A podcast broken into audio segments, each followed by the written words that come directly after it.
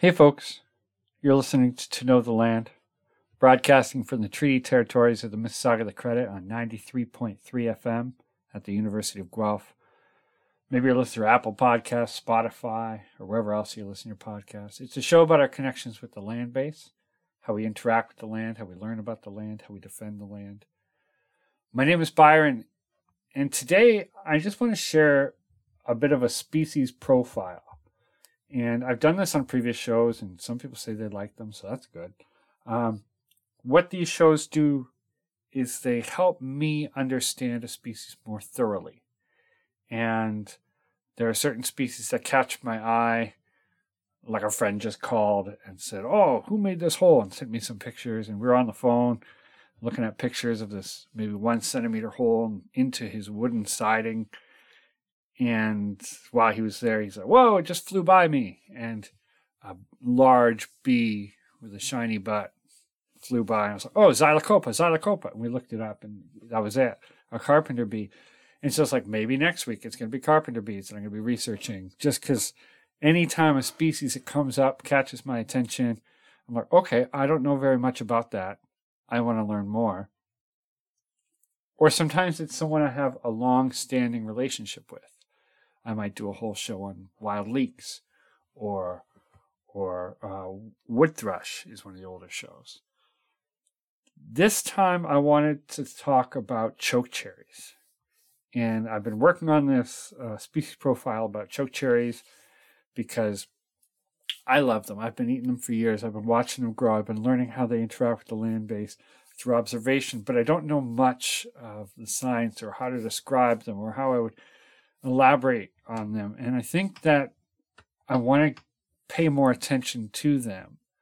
And so this spring so far, and I'm sure into the summer and into the fall, and likely into the winter, I'm going to be paying a lot more attention to the choke cherries this year. And like I said, I've been working on this this blog post species profile thing. Um, also trying to encourage students of mine to be writing their own species profiles and then branching out from there, looking at different associated species, uh, other folks that are within this species uh, community. And a few posts back, a few blog posts back, I mentioned that I was watching a choke cherry, um, looking at the eastern tent caterpillar and looking at the egg masses and how the caterpillars emerged.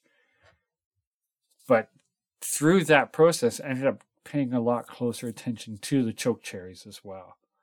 And so I ended up writing this big thing about the choke cherries, and I want to share it, but there's also some little things that I didn't write about and so I would say if you want to learn more, I would say go back to the blog, www.toknowtheland.com, and look up the post. I think it's just going to be called Considering Choke Cherries. And there'll probably be more information that I'm going to offer now because these these posts aren't static. Luckily, I can go back and rewrite them or add to them, and everything I learn about choke cherries, I will add to this post, eventually creating an epic novel of, of choke cherry life history. So as as I learn more and more and more. Um yeah, and there's some discoveries that I've been just thinking about more currently. Some are like leaps of uh, and wonders. They're not really knowings yet, but there's observations I've been making about other relationships going on with the choke cherries and seasonality and phenology. So I will get into those later, but I wanted to start. Oh man, I got I have to say I'm so sorry. On the website to knowtheland.com, there's really nice photographs that I've been taking over the past few years. Either when I did my fruit and seed study, um, when I find seeds and scat, I can understand what they are based on these fruit and seed study, studies and like uh, plant studies. And I'm not good at a lot of things, but some I when I'm passionate about something, I take the time to do it and I take the time to try and do it right. And my study of the choke cherry through photographs has been pretty good, and I've taken a ton of them and I've been able to choose well. So it's worth looking at, and I'll share some of them on the Instagram as well. So maybe you'll see it there at, at to know the land. But yeah, let's just start with choke cherry, uh, Prunus virginiana, or the Anishinaabemowin name we asasawemin. Asasa Weeman. I think I'm getting that right. asasawemin. Um, and again, like I noticed that through looking at the eastern tent caterpillar, Malacosoma americanum, the egg masses and how the caterpillars had emerged from these egg masses and started making their their webs in the crotches of the chokecherry. And then in the days following, my interest had been piqued on the, on the chokecherry. So chokecherries are in the Rosaceae, the rose family, um, which are usually typified by having regular flowers uh, with five sepals, five petals, a bunch of stamens, and and and uh, usually stamens and styles, uh, most often with serrated leaves, usually a single pistil, at least in the chokecherry context. I think there's there is a single pistil. Um, there's this is a diverse family found throughout the world. The more species are in the northern hemisphere. Rose family members are also mostly perennial species. Chokecherry abides by all these previous descriptors. You know the serrated edges, five petals, five sepals, a bunch of stamens and styles, serrated leaves. It's a perennial. So chokecherry fits right into the rose family. And other rose family members include uh, apples, hawthorns, raspberries, chokeberry, the aronia, chokeberry, serviceberry, and mountain ash. Uh, chokecherry is also in the Prunus genus, uh, Prunus virginia, virginiana again. And this is shared with American plum, Prunus americana, black cherry, Prunus serotina, pin cherry, Prunus pennsylvanica, and domestic sweet cherry, uh, Prunus avium, and sour cherries, Prunus cerasus. All these members of the genus contain amygdalin and prunasin, substances which break down in water to form a hydrocyanic acid, cyanide, also known as cyanide or prussic acid. And while many of the older books and resources that I've looked at caution around these using these plants uh, for food medicine, newer sources suggest that with consideration, working with the bark and berries, the leaves I'll get into later, medicinally or for food, should be safe. But these are all things to consider. A bit of a description on the plant. Uh, the habitat and range found in mixed thickets, trail sides, drier exposed sites, as well as riverbanks, edges of woods and swamps, railroad embankments. But the main ones I'm really observing right now um, are on trail sides, in mixed thickets, dry, open, exposed site adjacent to a river.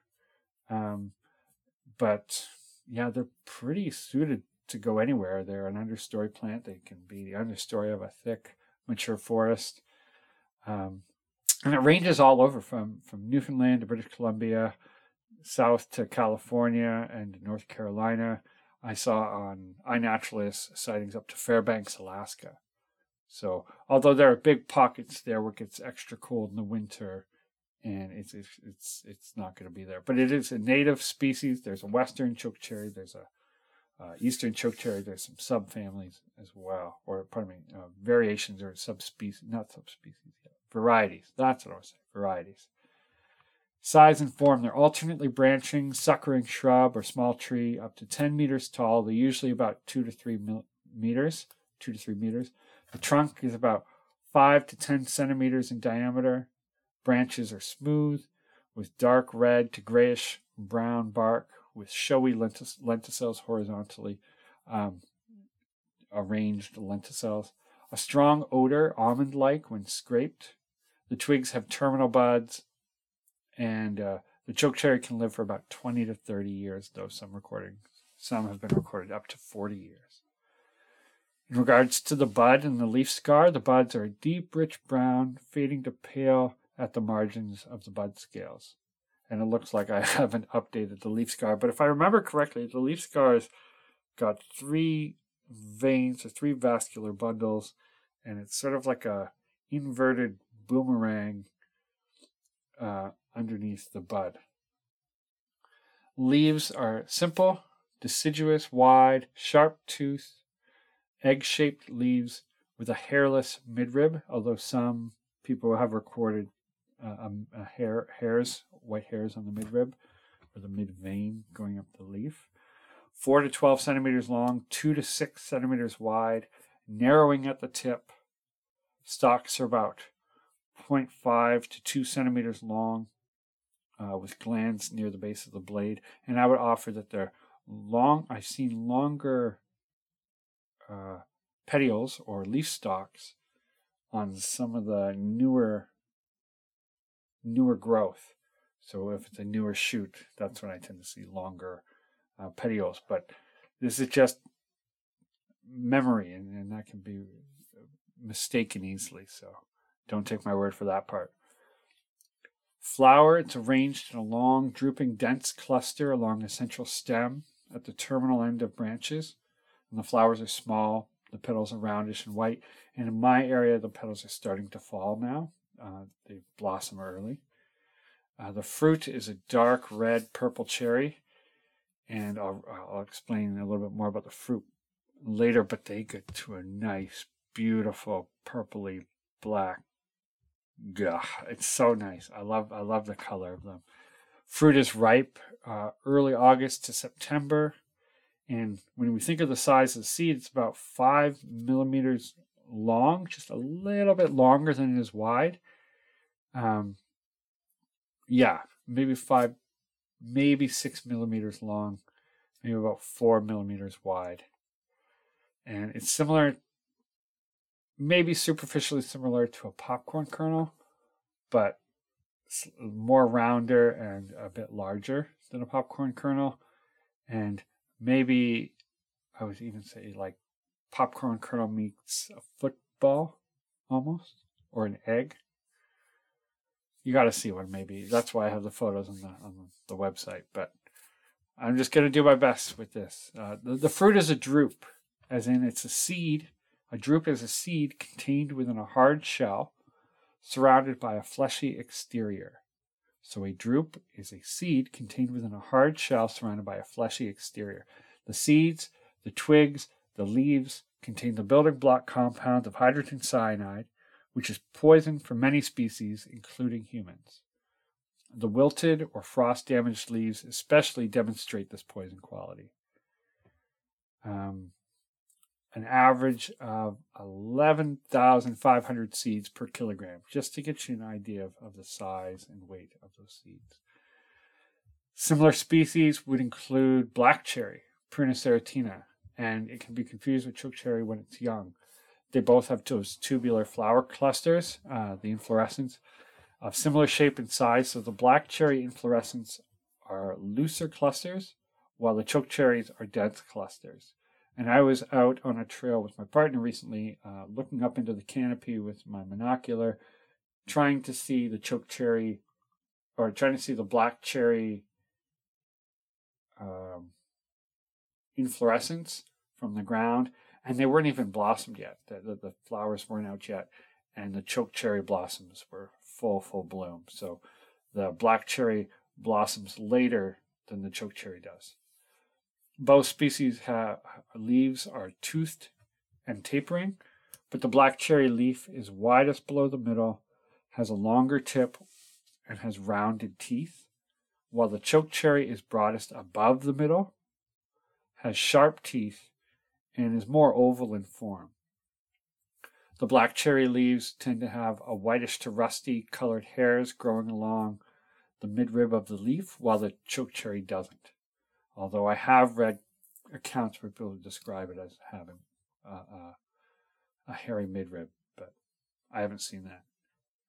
When mature, black cherry can reach about heights of 22 meters, 72 feet, and have a flaky bark appearing like burnt cornflakes. And I think that's one way people remember it a mnemonic burnt cornflakes, black cherry.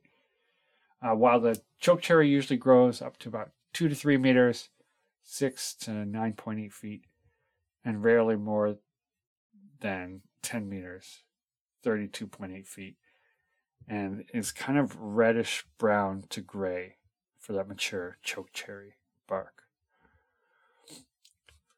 Something I got turned on to by uh, the book Wild Urban Plants of the Northeast by Peter Del Tredici was the idea of the ecosystem function. What what role does this species have on the ecosystem beyond human considerations? Or maybe in, in consideration of, of like if humans are caring for the landscape, maybe they're curious about this as well. But what is the role that this plant is playing on their ecosystem?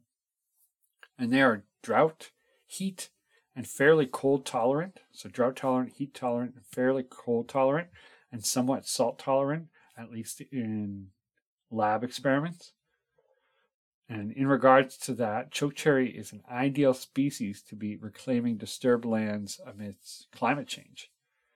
Um, if you think of like drought, heat, extreme colds, and then heat, extreme heats, uh, huge downpours, but then not a lot of water for a long time, which my my local area that's what it seems to be turning into. Huge downpours, soil so compacted because it hasn't rained for such a long time, the water drains off quickly and easily. And we'll get into more about how chokecherry serves to to mitigate that that those harsh new realities of climate change. But the USDA describes chokecherry as an excellent shrub for providing thermal cover and erosion control in fisheries. The roots of chokecherries may extend down into the soil about 1.8 meters or 6 feet or more. And horizontally, these roots spread to about 10.6 meters, 10.6 meters, 35 feet or more. A thicket of chokecherries may be a single plant, a genet, and which has sent up many aerial stems or the ramets, similar to like uh, solidago, like uh, the, the, the goldenrod, or strawberries. One plant, but sending a bunch of like clonal parts up. And, and these, these ramets emerge from the shared root network, appearing as many different individuals, though they all share the same root system and the same genetic makeup. So it's just one plant sometimes. Another prunus species, the pin cherry, Prunus pennsylvanica, also which also acts as an early inhabitant of disturbed clear air, cleared areas, is known to accumulate nitrogen, potassium, magnesium, along with other nutrients. And since it has that short lifespan of about 20 to 30 years, it then breaks down and returns these nutrients to the soil, which can now support uh, more diverse life. It's created shade and new new territory uh, catches water, helps prevent erosion. So this this plant, this early maneuvering plant, comes in, breaks through the deep, hard, compact soils, grows lots, creates lots of fruit, draws in birds. They drop seed, they drop scat, uh, other animals that come in, and just like creates environment, creates hospitable environments, and invites things in. What a beautiful plant. What a beautiful ecosystem function. And not only that, I've been observing areas um, where, where I work where the chokecherry has been growing quicker and spreading faster than the common buckthorn, Rhamnus cathartica. And it takes up that space and it doesn't let it go. And I feel like this, this could be an area of future research um, in quelling the spread of buckthorn on Turtle Island and throughout North America. So like this is this is it could this plant, could the chokecherry be on the forefront of quelling buckthorn, as some might, or like I've been trying to plant with the black walnuts? Interesting stuff. I want to learn more about that and ask more researchers about that. Propagation. The chokecherry can be grown from seed, either by direct sowing in the fall or by cold stratification at one or three, one to three degrees Celsius for three months and then sown in spring. They can also be propagated by the root suckers. You dig them up and plant them, and the younger saplings transplant readily when you dig them up in the spring. And they seem to the chokecherry seems to sprout prolifically uh, when it from from cut or fire damaged stumps. So yeah, if something rolls through real quick, a fire or or cleared area, they're just like no problem, we'll keep going because a lot of the time that root system that goes so deep can come back and emerge. And it's awesome, awesome. Resilience. Resilience and regrowth. Ugh, what a plant. Ecological interactions. Chokecherries have many, many connections with the wild, wide, wider world around them, and I want to outline a couple of them. One being black knot, black knot fungus. Um, Apiosporina morbosa. Apiosporina morbosa. It used to have another genus name, but I think that's changed. It's changed now to the Apiosporina. And it looks like what is black fungus? It looks like scat got stuck on a twig while an animal was trying to eat the cherries. So imagine a raccoon's crawling along the twigs and somehow it's managing to reach those far out ones, but then it deposits its scat and somehow wraps around the twig. And so you get this black mass on the twig. And that's kind of what it looks like. The texture along the surface of the fungal growth appears rough, but a very fine kind of rough, similar to a fine grade sandpaper. The fungal spores spread in the spring, landing on new growth and then getting in under the bark. Once the infection starts to grow, a gall appears in the area. This gall is generally the same color as the plant tissue. The fungus then grows within the gall, and the galls start to get bigger by the following spring. The fungus then bursts out, bursts out, splitting the bark. The fungus initially has a kind of light brown to olive greenish pukey color, but then turns black and brittle as it ages. Uh, the fungus ends up girdling the branch and the limb dies. These fungal knots can become home to some insects, especially the peach tree borer moth. And the fungus doesn't really kill the tree, but can lead to windbreak due to the weakened limbs and can hinder fruit production if the infection is extensive enough. And I keep reading that over and over again that it doesn't kill the tree, but it can lead to problems. Um, but I, I, I've heard that um, well, I just want to get into this other fact that I didn't write in this this notes here that uh, some folks used to think that the insects were the cause of the growth of the black knot fungus because they lived within it, and they thought maybe that was a gall of the insects, but it's it's actually a fungus. Um, I've identified cherries and other members of the Prunus genus using this fungal infection as a clue. So, like when you're walking through the forest and you're pretty far away from a shrub, it's winter time. There's no leaves. There's no fruit. There's no flowers.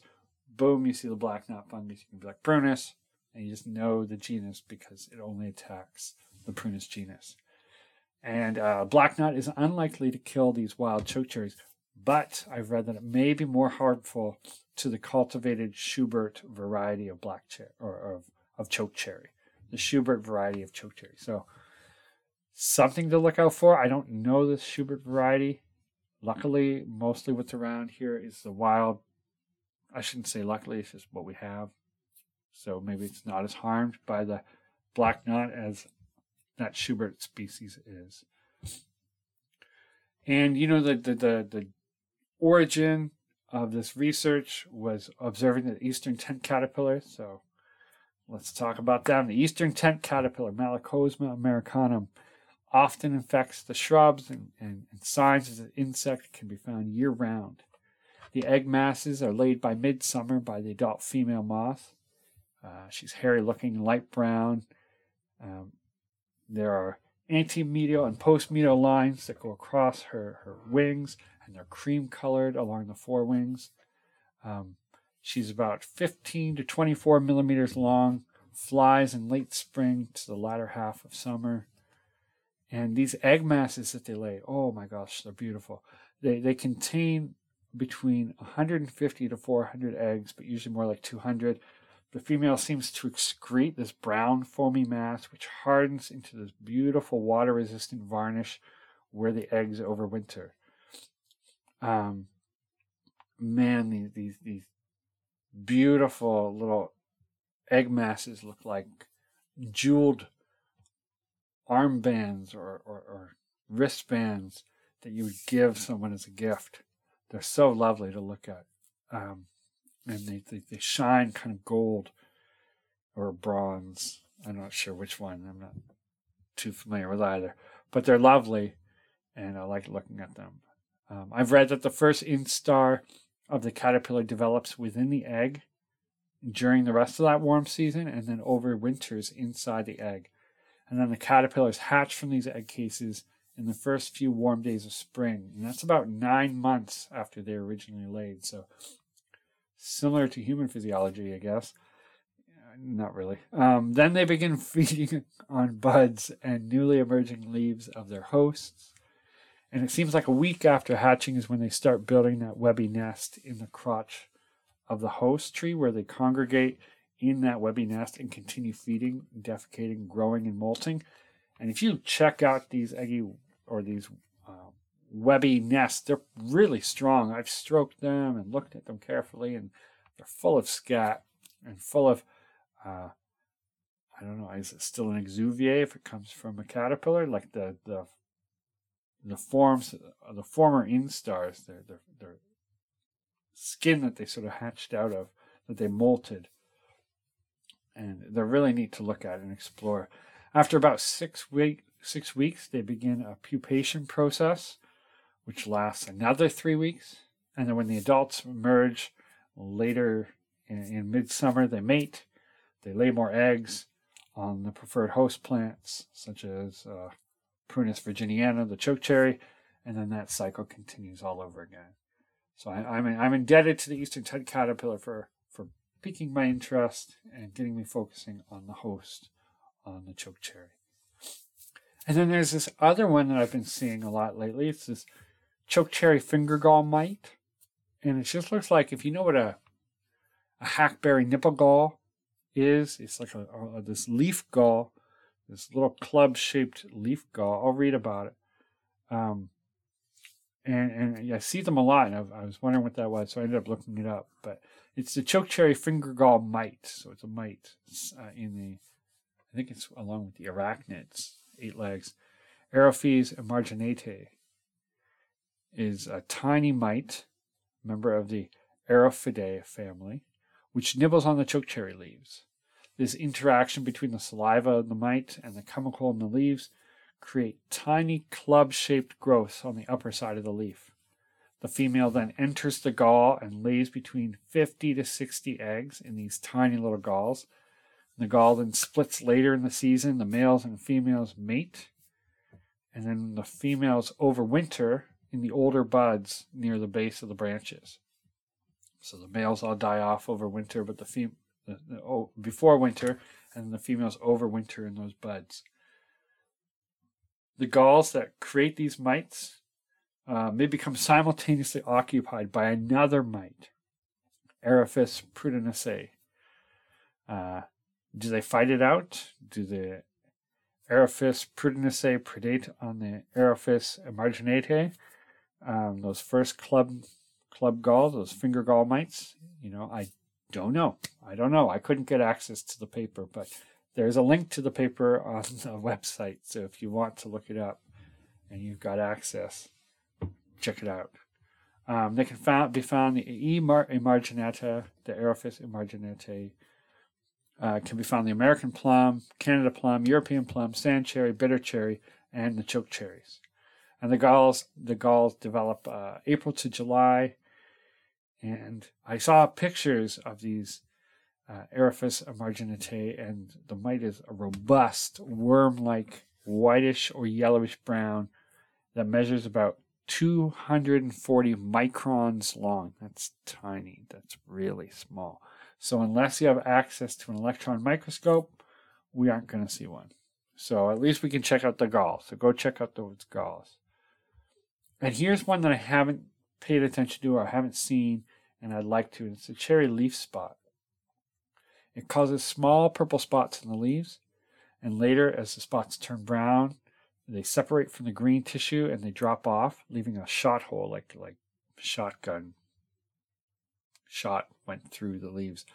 Eventually, affected leaf turns yellow and falls off, and uh, the Blumeriella jaapii, the cherry leaf spot, causes small purple spots. Oh, pardon me, I already read that part and they left, and eventually the infected leaf turns yellow and falls off. And then not only these fungi, these these these tiny insects, but there's the larger animal kingdom also have relationship with the chokecherries.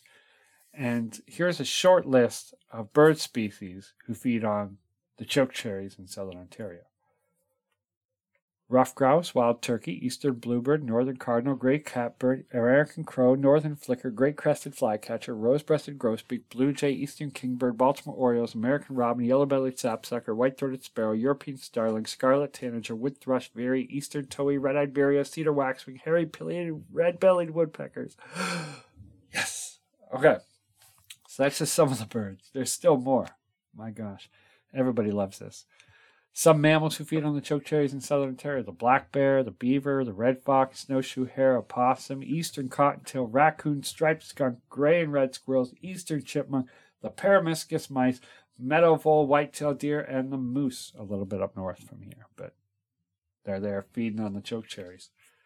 Many small mammals will hoard the Prunus virginiana seeds, allowing potentially poisonous compounds to deteriorate over time and then they eat them. And I haven't seen this behavior with the with the uh, choke cherries necessarily.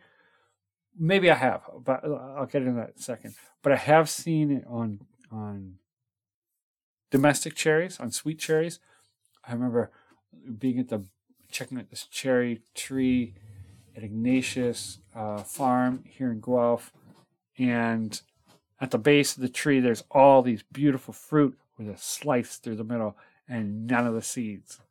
And it was obviously a mouse that was going in and collecting the seeds and taking them out. And any any zoonotic disease specialist would tell you never, ever, ever, ever do this. But I just sat there eating all these beautiful plucked seed cherries, seeded, deseeded cherries. It was lovely. It's like, yeah, I don't need the seed. I just want the fruit. So that was great. And why I say I don't think I've ever seen this choke cherry, but maybe I have, is a few weeks ago, I guess it was March now. So I guess a while ago. Maybe even January. I was out with a crew and we were tracking, we were looking around and we were looking at the base of these trees and there was a whole bunch of seeds at the base of this huge maple in this sort of old growth maple beech forest. And they all looked like choke cherry seeds. I don't think they were black cherry. They could have been, but they're definitely a prunus seed at the base of the tree, and it was pretty amazing to see that that someone was hoarding all these seeds.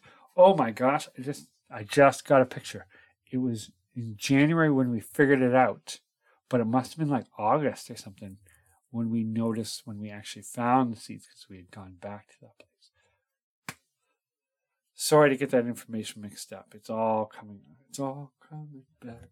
Okay. Um, as for the insects that visit the shrub, I'm not going to go off on it. There's too many lists. Go go outside and look for yourself. Take a look. Uh, I just want to get into some of the edible and medicinal uses. I know it's already been like a half hour. I'm just rambling on about this, but again, I, I'm I'm almost done, and I just wanted to cover some of this because some people this is this is maybe where you're interested in it on on uh, edible medicinal. And i have to say that this is what first hooked me. So choke cherries are a great trailside snack. You can collect them by pulling off the main stalk the cherries from the twig and then pop them individually in your mouth and suck off the fleshy outer covering. You got to spit out the pit though as the raw pits contain that prussic acid, otherwise known as hydrogen cyanide, and should not be consumed. I have read of methods to remove the prussic acid, but never attempted it, so I don't know how effective it is, and I won't write about it. But the leaves and the twigs also contain prussic acid, so they should be avoided in large quantities. But a lot of, a lot of uh, modern books, maybe some of the older books say, "Don't touch it, don't touch it," but a lot of modern books say, "Hey, wait, look, if we if we process it in nice ways, we're not taking too much, and we're taking it the right time of year, it's fine. You know, after flowering, it's fine to to process that bark, especially for like medicinal qualities, which we'll get into. Turner, Nancy J. Turner, man, I'd love to interview her someday, suggests that those with patience to remove the pits could make a delicious pie and they're also used for jams, jellies, and syrup. And I've made a syrup uh, to good success before in the past. I thought it was a good idea. Samuel Thayer um, says that many authors disregard choke cherries as marginal, but he and I disagree. You just have to harvest them at the right time. When you harvest them early, they do have a bit of a pucker in your mouth due to the astringency of the berries. You know, they constrict the tissues in the mouth, pulling out the moisture, making your mouth feel dry. But if you harvest them in late August, when they're nice, dark and purple black and lovely to look at, lovely to eat. Um, not really red anymore. They tend to be sweeter. Also, a bit of like cold, a touch of cold on them will make them a little bit sweeter. And I have a friend who told me that uh, on her journey along the Bruce Trail, when she started down at like Niagara Falls and worked her way up to Tobermory, when they started Niagara Falls, the choke cherries fruit was, was ripe. And then as they made their way up north towards Tobermory, Tobermory, they followed the chokecherry harvest. They followed the, the ripeness, so they had choke cherries for the whole way. Sounds like a beautiful hike. What a way to do it. And while there are no main entries on chokecherry in most of my books dedicated to the medicinal qualities of plants, many do indicate that chokecherry is used medicinally in a similar fashion to black cherry, the Prunus serotina. Though Matthew Wood in 2009 describe, describes chokecherry as singularly astringent and the black cherry as a sedative. So sometimes those are overlapped, but he describes the choke cherry as astringent, black cherry as a sedative. It is described as bitter, astringent, drying, and cooling. And those are some of the qualities attributed to the choke cherry. These qualities then make it useful in context of heat in the body, dampness, and inflammation in the body. Jared Rosenbaum states that the bark of choke cherry can be used as respiratory relaxant and antispasmodic, uh, something to suppress muscle spasms. And Jim McDonald, what a cool guy. He would be a neat person to interview one day. In his fantastic monograph on the wild cherries, writes that Prunus virginiana is a cooling sedative to lung tissue and excels when heat and irritability undermine healthy expectoration. You know, I mean, like when you can't get it out, it's, it's nice and cooling and helps move things through the body, helps get things out uh, craft uses of a plant, like ways that people might turn the plant into like things for crafts that they're making. I'm not a really crafty guy. I don't know. But I've read from one source that the red and gray dyes can be produced from the berries and a green from the leaves and from the spring bark. But I've not yet tried this.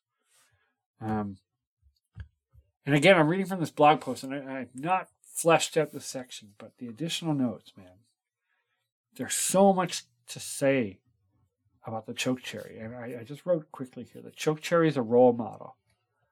How can we be in good relationship with so many different life forms, so much vast community, um, and transform degraded and barren anthropogenic landscapes in preparation for new life?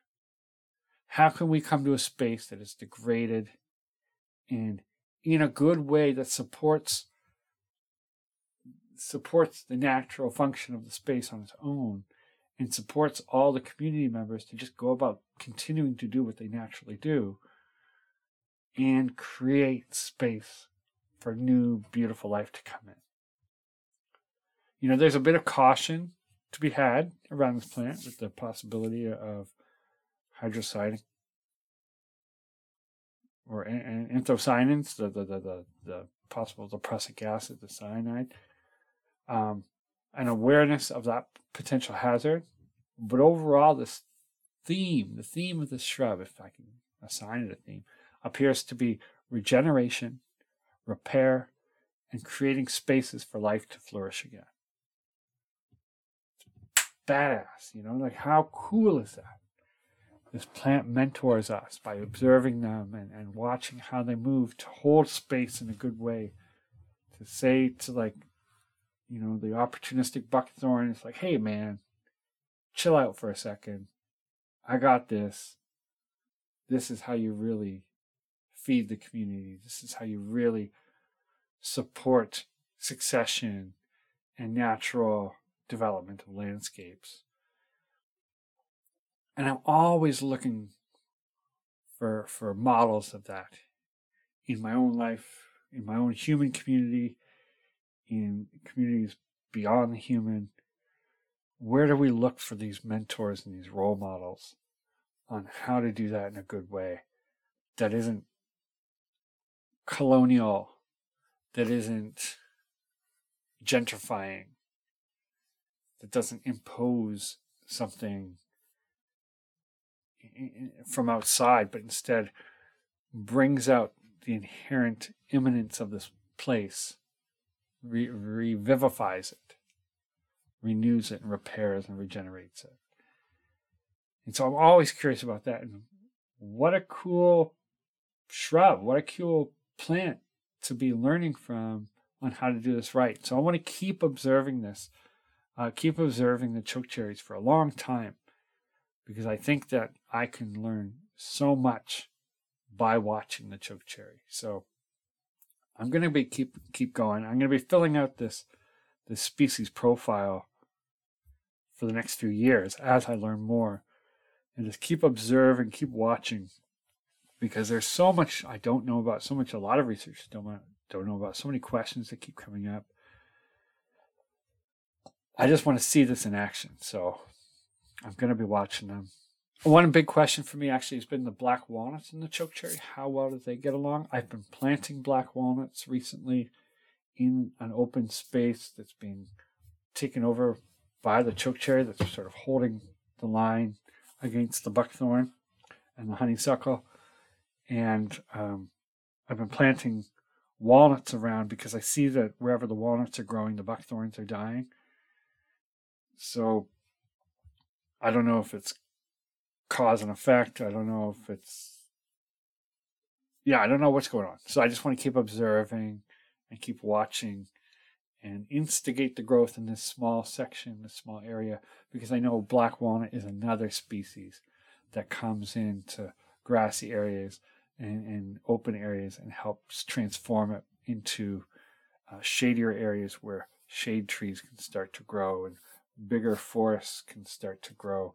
And eventually those those black walnuts don't make it, but you know that takes that takes quite a while. But they live a full and happy life and feed a ton of squirrels and, and turkeys and deer and humans all along the way. So I just want to keep watching and keep encouraging this successional growth and seeing what land restoration can look like and how do we participate and take part and how how do we find these role models in these plants. So Choke Cherry, what's up? I love you. You're great. This is perfect. If you haven't gone out to find the chokecherries in your area, go out and look for them. If you know where they are, go out and pay attention to them. If you're already paying attention, just say thank you. Just say a big thank you for just being so cool. A while ago, I have to admit, someone asked if I can list out the resources that I used for the information that I talk about on the shows. There's a huge list, but I'll just name some of the books Shrubs of Ontario uh, by James H. Soper and Margaret L. Heimburger, 1982, Botany in a Day, uh, Edible Wild Fruits and Nuts of Canada, Forager's Harvest, Earthwise Herbal, American Wildlife and Plants, A Guide to Wildlife Food Habits. Um, if you really want it, you can email me and I will send you this to knowtheland at gmail.com.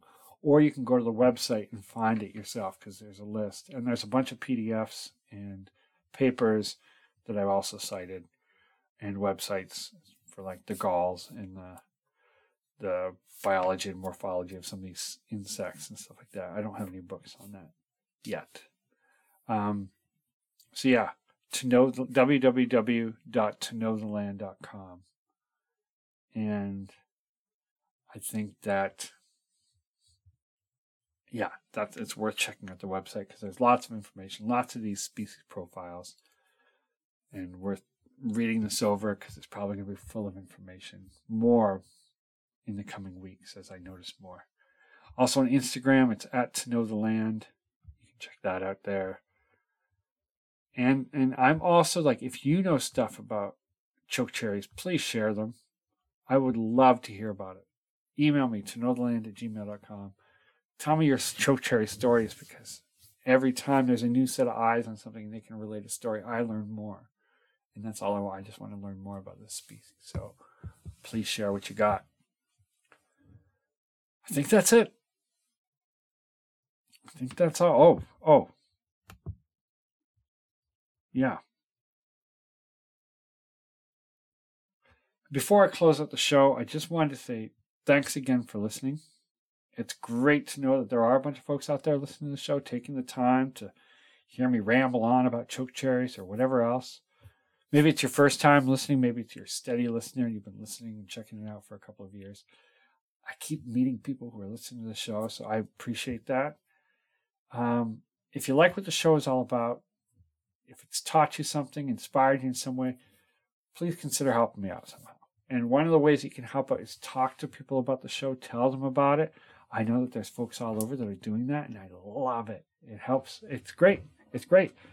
I feel I feel like that's what I want. I want I want this collective sharing space to be the show. You know, like let's teach each other and, and learn together. And this is my little bit of input and I'd love to hear other people's little bit of input. And the more people that know about the show, that's awesome. I appreciate that. Um, if you are listening to like the podcast, uh, review it, give it a rating, probably a good one, hopefully a good one. I don't know, whatever you want. But that's helpful too. It gets more eyes on the show as well. Or if you want to, you can make a donation, and that also helps. I just heard today that someone's offering a donation, and I really appreciate it. It's really nice when folks support the show in that way too. Um, keeps the project running, keeps the website going. Website costs a lot, so it's just helpful if I can start to make that back and just like even break even. That'd be amazing. What a dream. Um, yeah, and that collective support helps invest in the better show, maintaining and building a better website, upgrading the recording equipment, more time to write, more time to teach, more time to hopefully reach more folks and talk to more people about it. Yeah, it's great. So if you want to donate, that's awesome. You can learn more about donating to the show at to know the, www.toknowtheland.com forward slash donate. And that really helps. So thank you very much. And thanks to all the folks who've been doing already. I love it. It's great. Yeah, now, now, now the show is done. I think that's it. That's all. Take care.